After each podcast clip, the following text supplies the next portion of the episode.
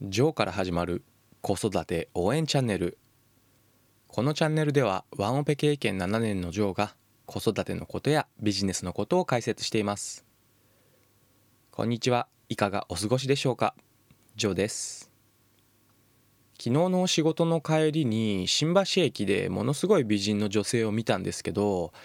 アンジャッシュ渡部さんの奥さんの佐々木希さんに似ていました。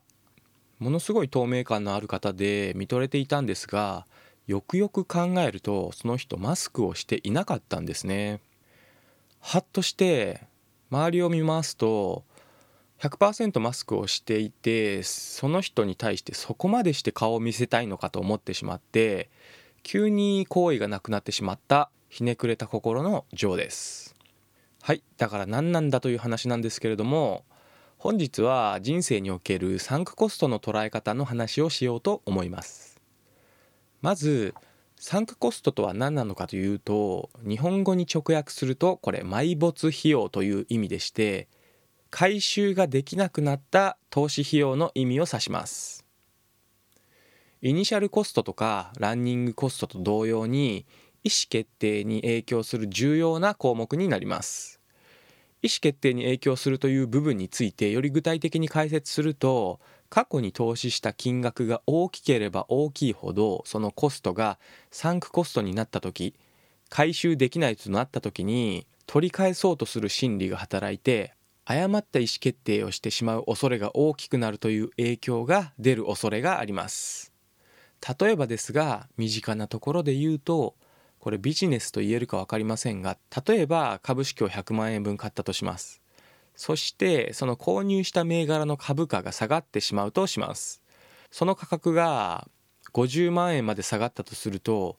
もともと100万円で購入したので50万円分は損してしまったということになりますよね。そしてその場で損切りして売ってしまえば残り50万円は守れるんですがいやいやまだ待てと。上がるはずだと考えて待っていたらその会社がコロナの影響で潰れてしまったということになって残りの50万円分もパーになってしまう。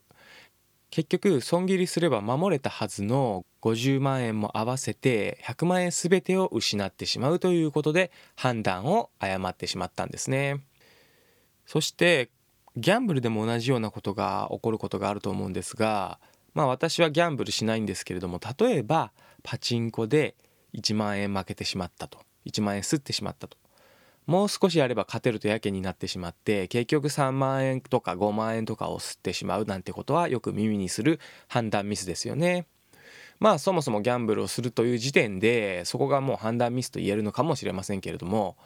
あとは物を捨てられない人なんかもそうかなと思ってます。過去に洋服を買って家にたくさんブランド物の服が溜まっている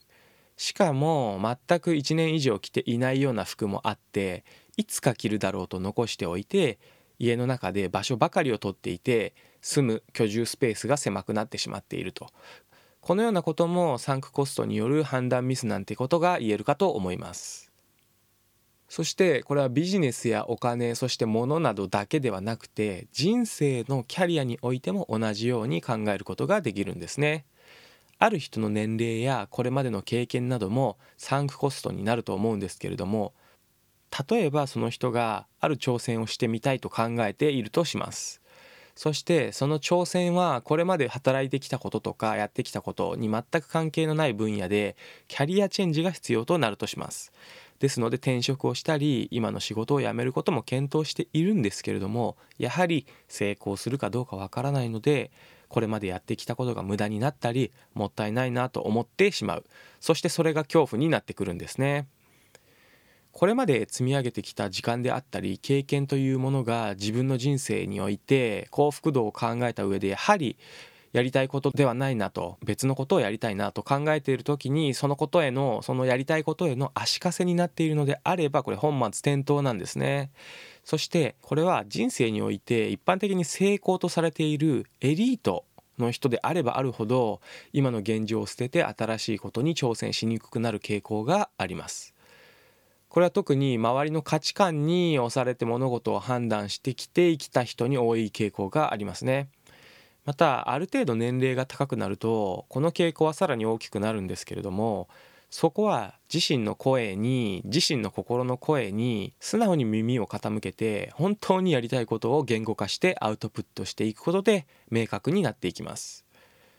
そしてその恐怖は実はまやかしであることが多くてこれまでの経験であったり時間というものは完全ではないかもしれませんが無駄になることはありません。ですので恐怖を感じることは否定しませんが一旦恐怖を感じている自分を認めてあげてほしいと思います。ただ単純に恐怖を感じてしまう。その恐怖を感じきるといいと思います。新しいことに挑戦することについては年齢なんてこれ関係ないんですね。最近冷静に自分自身を見てみて僕は30代後半なんですけれども普段参考にしたりポッドキャストで話を聞いたりしている人って大体年上の人が多いんですよね。正直年齢的に僕自身が少し焦ってきているのかなとか無意識かもしれませんが年上の人の話を聞いてまだ自分は大丈夫だとかままだ自分は若いとか考えちゃっている部分があるかもしれないなと思っています。ただそこは気にせず自分よりも若い人年下の人でも成功者は世の中にはものすごいたくさんいますのでそこも参考にしていくべきだし新しい力や新しい考えをどんどん吸収して自分に刺激を与えて意識をアップデートしていければなと考えています。